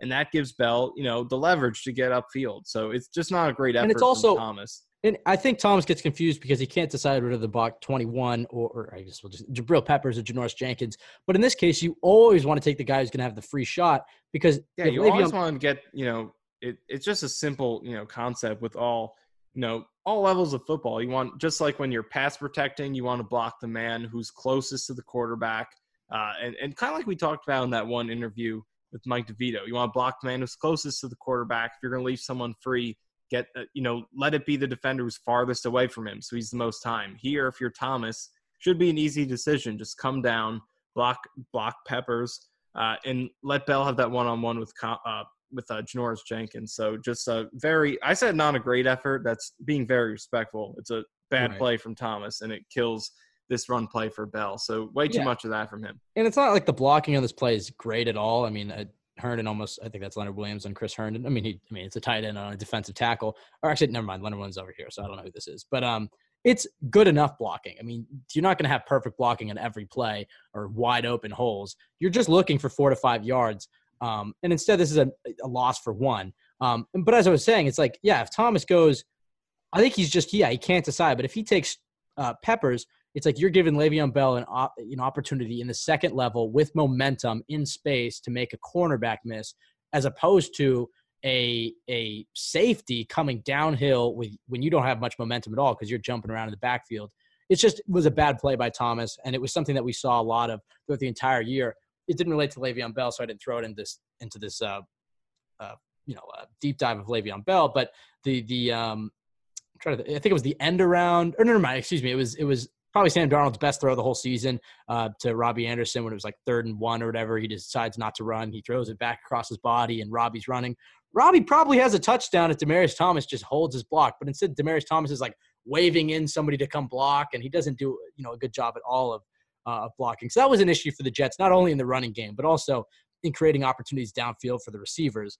Uh, not to shit on Demaryius Thomas too much. I mean, he did bring some positive qualities to the Jets in 2019, and there's a very good chance he'll be back in 2020 um, but his blocking is certainly not one of them. Um, now, looking forward again, um, this goes back to what we were talking about. Not just screens, not just dump offs, not just throws to Le'Veon Bell uh, as a receiver, but again, design throws to Le'Veon Bell out of the backfield. This angle route is perfect, um, perfectly thrown by Ben Roethlisberger, but it's perfect uh, for this defense. And look how far Bell takes it. I mean, I would say I'd reckon that the longest plays of Le'Veon Bell's career have pretty much all come on passes, whether they've been dump offs or screens or plays like this.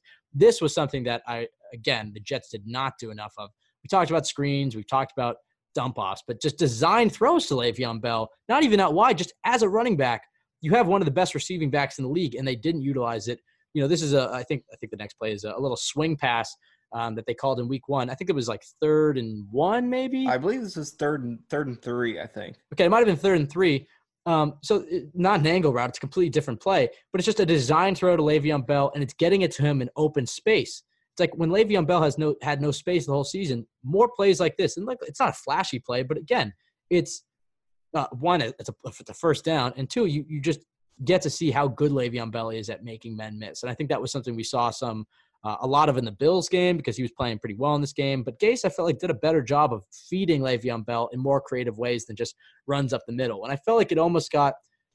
I don't want to say that he got almost lazier in his in his deployment of Le'Veon Bell, but it was less creative. And again, there's excuses after excuses that you can make for for the reasons why Gase didn't utilize um, some of the things we talked about. He uh, first of all, he did try at times. I mean, we have plays for each of these circumstances, and he did utilize them at times. But again, it, most of it comes down to the offensive line as to, to why we didn't see more of these, you know, flexing Le'Veon Bell out wide and running him outside.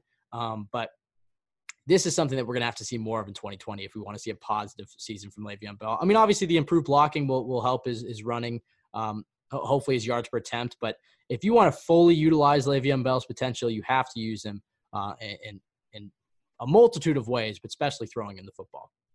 Yeah, this is a really good angle route from him, and that's something the Jets definitely did not use him too much on. I don't. I'm not sure he caught any passes on angle routes for the Jets this year. Maybe one comes to mind if you know if I'm remembering correctly, but definitely not a lot of it. And it's not that it's something that you know even the best receiving backs do a ton of, but still, it's just something that you know anyone who plays Madden knows how deadly that can be. uh, but but even in real football, so just on this play right here, that linebacker probably holds Bell after he you know he toasts him so good. That's probably a hold that didn't get called, but he still beats him. Roethlisberger, as you said, makes a great throw. Uh, and he shows a little bit of breakaway speed there to get a 40 plus yard gain. But then on this play, swing pass out to the right, shows you exactly what he does make a man miss, pick up the first round. Yeah, it's only five yards in the stat sheet, but it's a third down conversion. Doesn't get much bigger than that. So uh, these are the type of things he could do really well when he gets the ball out in space as a receiver. He did force 18 broken tackles as a receiver this year, which was uh, the sixth most among running backs. So he did a pretty good job in that department.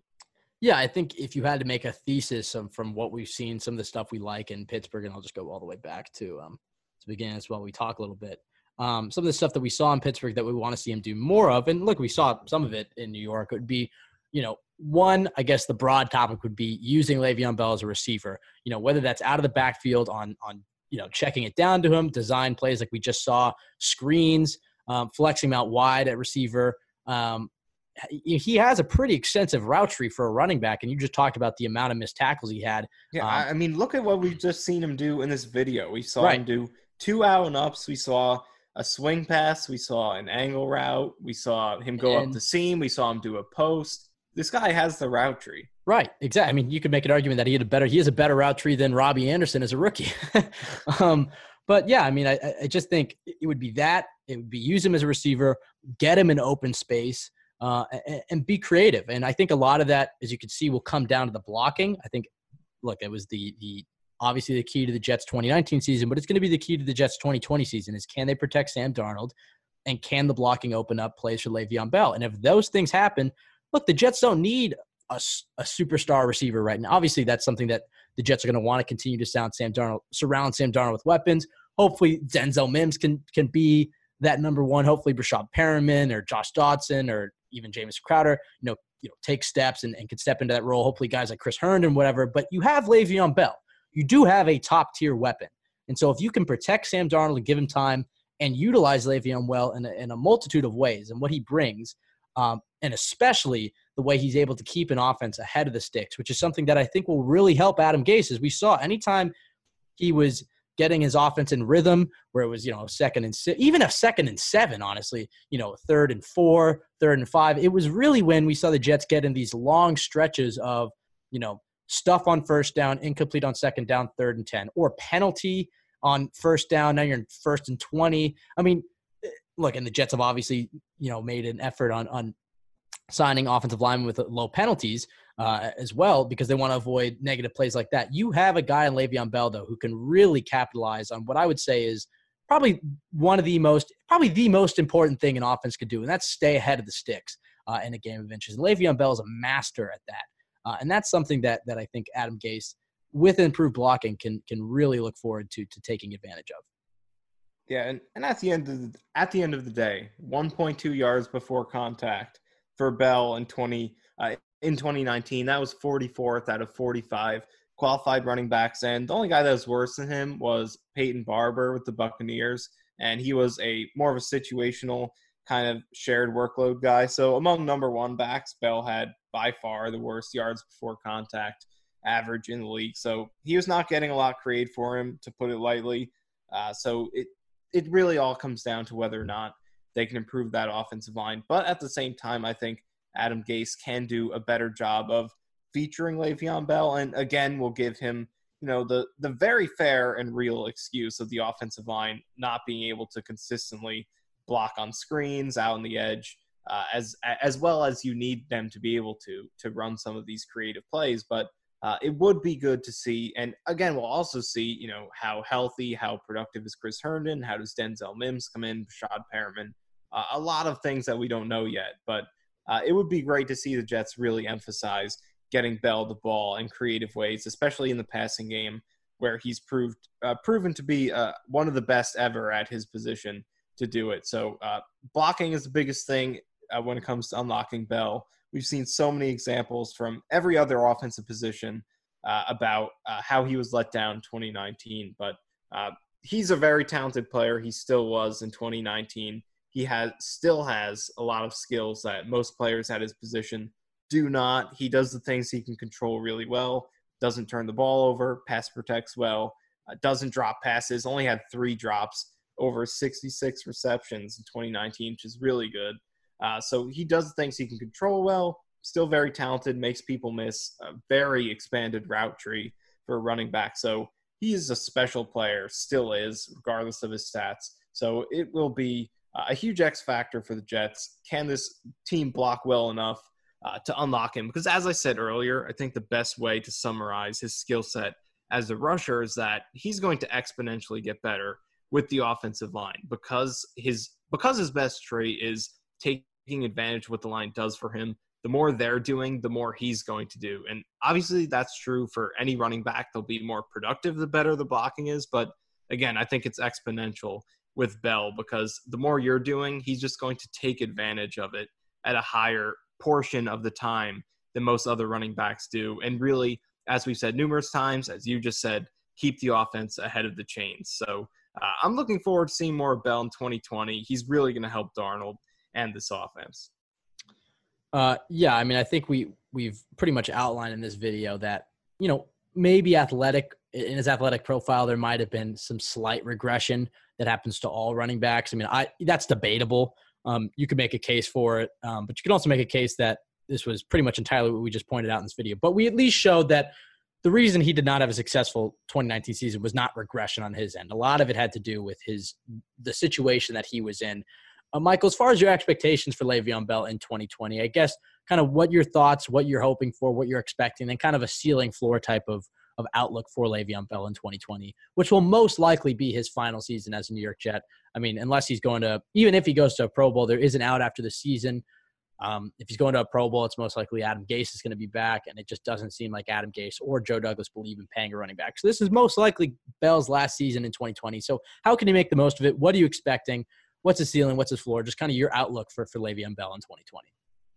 I would say from a production standpoint, really just comes down to efficiency. I think the volume they used him uh, is is pretty fair. What you would like to see out of him. He averaged 16.3 carries a game. That was a career low, but his Pittsburgh average was about 20 a game. So obviously that will go up if the Jets are leading more because, you know, the Jets were not doing a whole lot of that, especially early in the season. So, you know, he'll get more carries if the Jets are running the clock out more. But it just comes down to, you know, 3.2 yards per attempt is not going to cut it. So uh, hopefully if they run block better, he can – again, he's not going to break off many big runs. He still hasn't had a 30 plus yarder in the regular season, at least since 2016. So it's not about that. It's just about, you know, minimizing those stuffs. That's something he did better than anyone in Pittsburgh. So we know he's capable of it. Then with the Jets, he was stuffed, you know, about as much as anyone else in the league. So getting those stuffs down, hopefully getting his yards per carry up to at least four, you know, hopefully a little bit more than that But uh, getting those stuffs down is the biggest part of that. Those negative one, zero, one yard runs. Let's get those up to three, four, five yard runs. And I think that would be huge for the Jets. And then in the receiving game, he did average 4.4 catches a game. I think I would like to see that a little bit higher.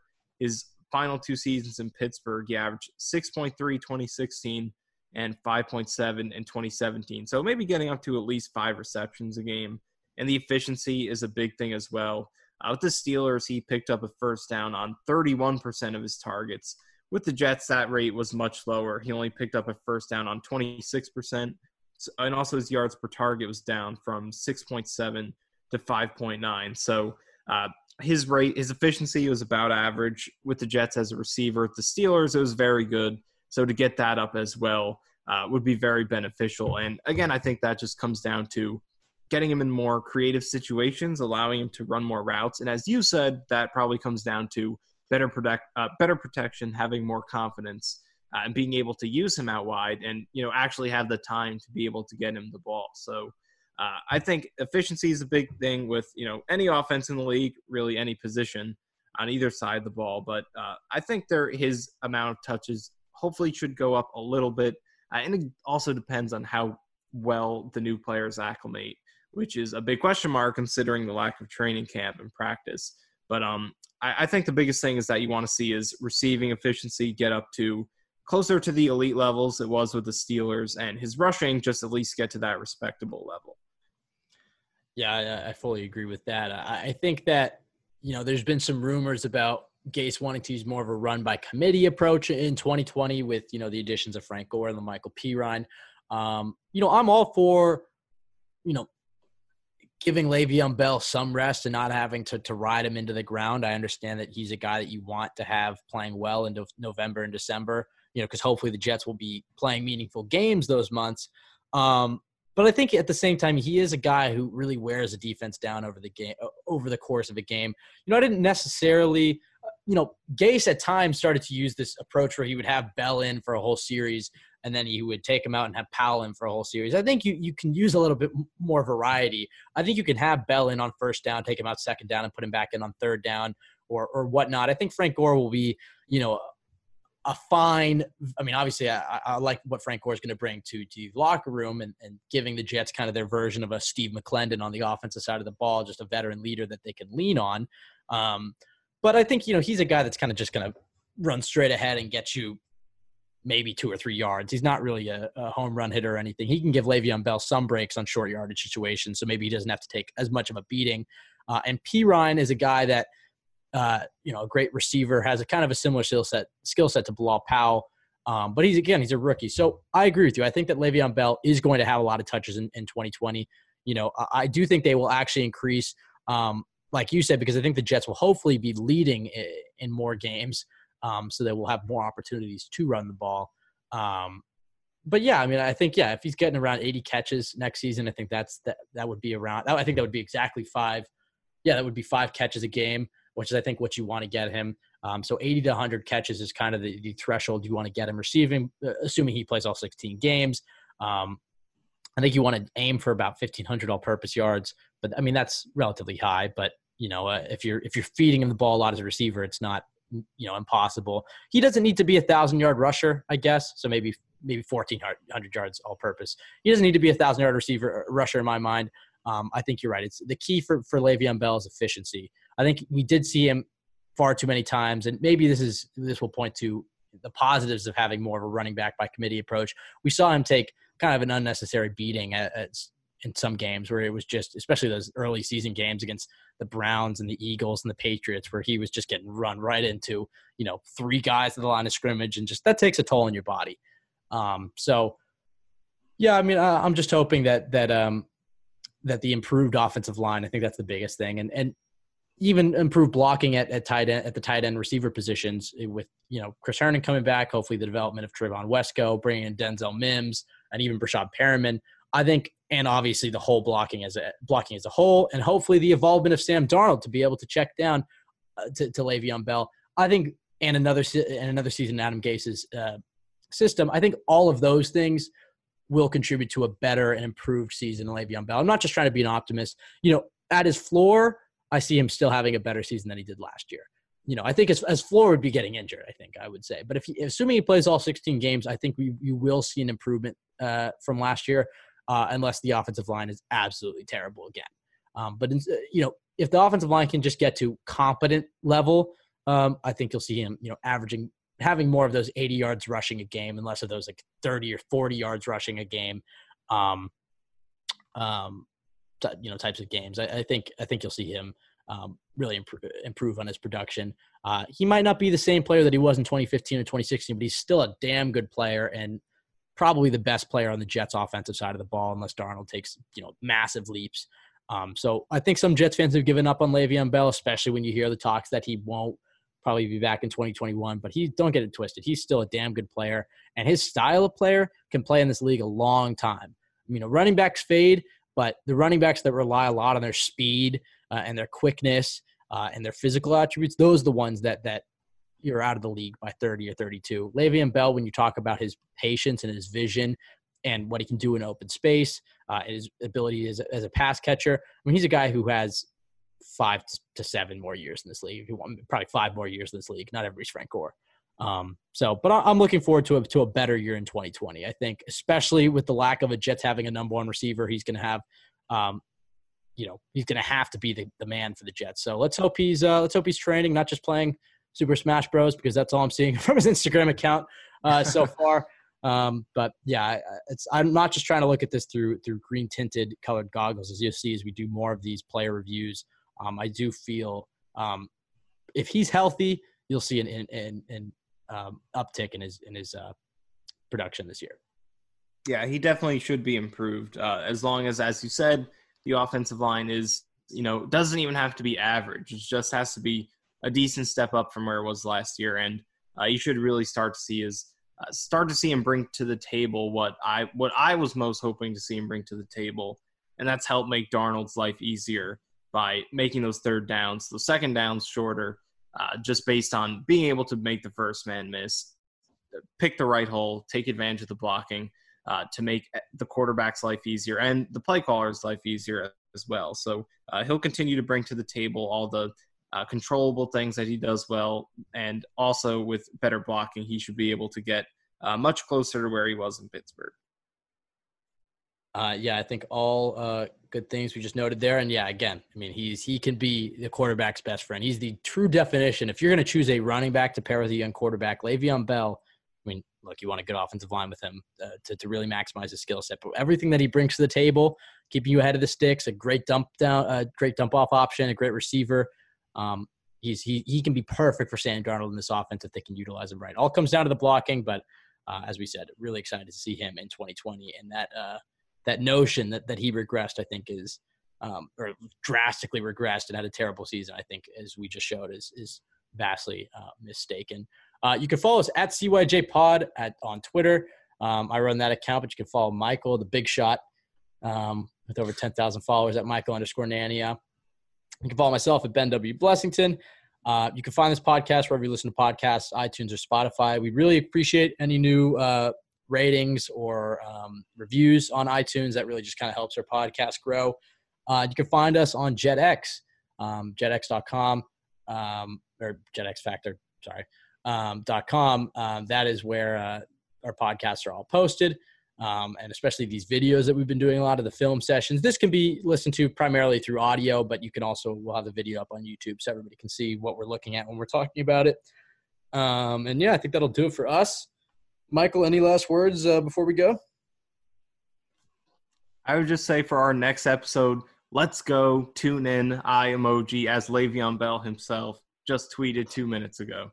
Ooh, wonder what that's about. I, I, did see that he talked about he was excited for uh, the offensive line. Do you think that was just like a Smash Bros DLC, or do you think maybe he? It's him? about Smash Bros. He's quoting somebody as per I, usual. But at being, least we have a good nickname for him if he plays well. We're gonna call him Mega Man.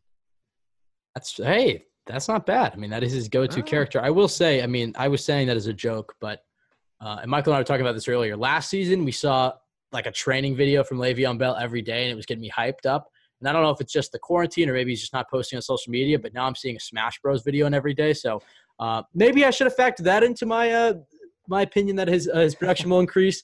Um, but no, I, I, think he's hopefully just uh, using that as free time. But um, anyways, that'll do it for us.